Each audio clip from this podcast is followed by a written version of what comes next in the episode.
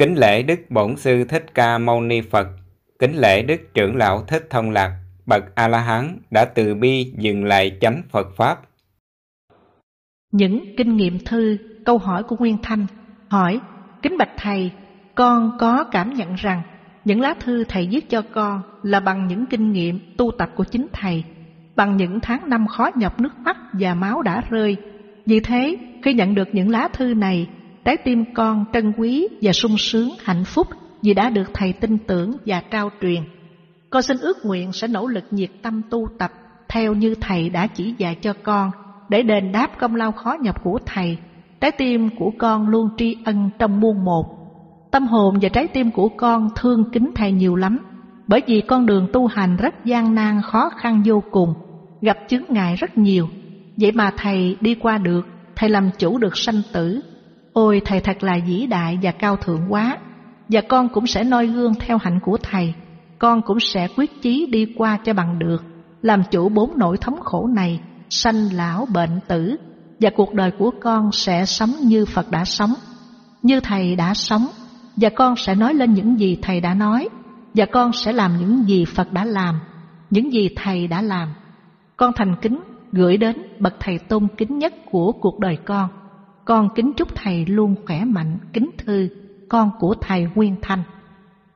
Phật Pháp không có gì bí ẩn, kính gửi Nguyên Thanh, đáp Pháp của Phật không có gì là bí mật, bí truyền cả, mà là những phương pháp chỉ dạy cụ thể rõ ràng, sờ sờ trước mắt.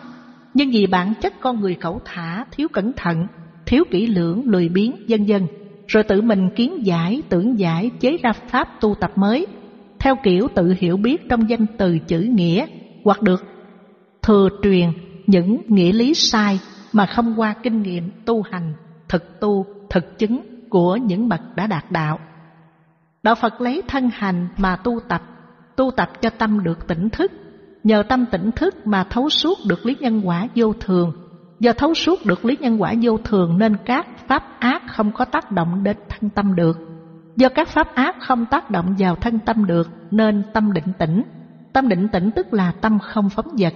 Khi tâm không phóng vật là tâm giải thoát. Tâm giải thoát là tâm có đủ bảy giác chi. Bảy giác chi là bảy năng lực giúp chúng ta làm chủ sanh tử chấm dứt luân hồi.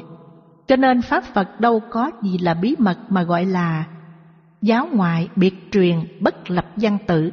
Pháp của Phật là Pháp dạy trực tiếp, lìa tâm tham sân si mạng nghi cho nên gọi là ngăn ác diệt ác Pháp chứ có đâu đi tìm những Pháp mơ hồ, chân không diệu hữu, cảnh giới ảo tưởng Tây Phương cực lạc.